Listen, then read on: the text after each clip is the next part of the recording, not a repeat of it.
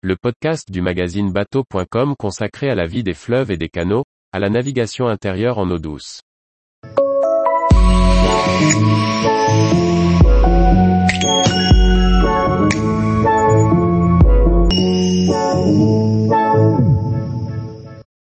Vingt points à ne pas négliger lors de l'hivernage d'un bateau fluvial. Par Olivier Chauvin. Pour bien hiverner un bateau fluvial, il faut avoir à l'esprit ce qui peut arriver pendant la saison sans navigation. Les travaux du jour consistent à le préparer à affronter le gel, les coups de vent et autres rigueurs de l'hiver.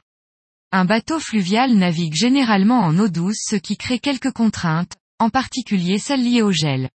En mer, l'eau salée et la douceur océanique limitent le risque, alors qu'il est bien présent sur les voies d'eau intérieures. On s'assurera également que l'ensemble des systèmes et circuits sont parés pour passer l'hiver. Le circuit d'eau douce sera vidangé. On videra les réservoirs, mais également le ballon d'eau chaude. Le circuit sera soufflé pour s'assurer qu'il ne reste pas d'eau au niveau de la pompe ou des robinets. Si l'on débranche un raccord pour vidanger, le plus sûr est de le remettre en place sans attendre le printemps. Les évacuations de douche et les aspirations des toilettes devront recevoir un antigel pour éviter tout souci. On emploiera un produit biodégradable puisqu'une partie est appelée à être rejetée à la rivière. La procédure consiste à fermer la vanne d'aspiration et à verser le produit dans le filtre de l'aspiration pendant que l'on actionne la pompe. On pulvérisera un spray contact, sur les connexions électriques pour éviter toute oxydation.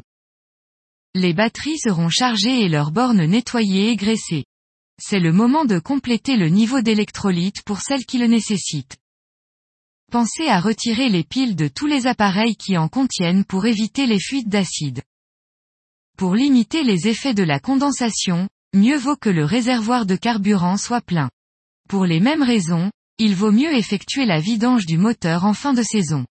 On s'assurera à l'aide d'un pèse antigel que le liquide de refroidissement a gardé toutes ses capacités de protection.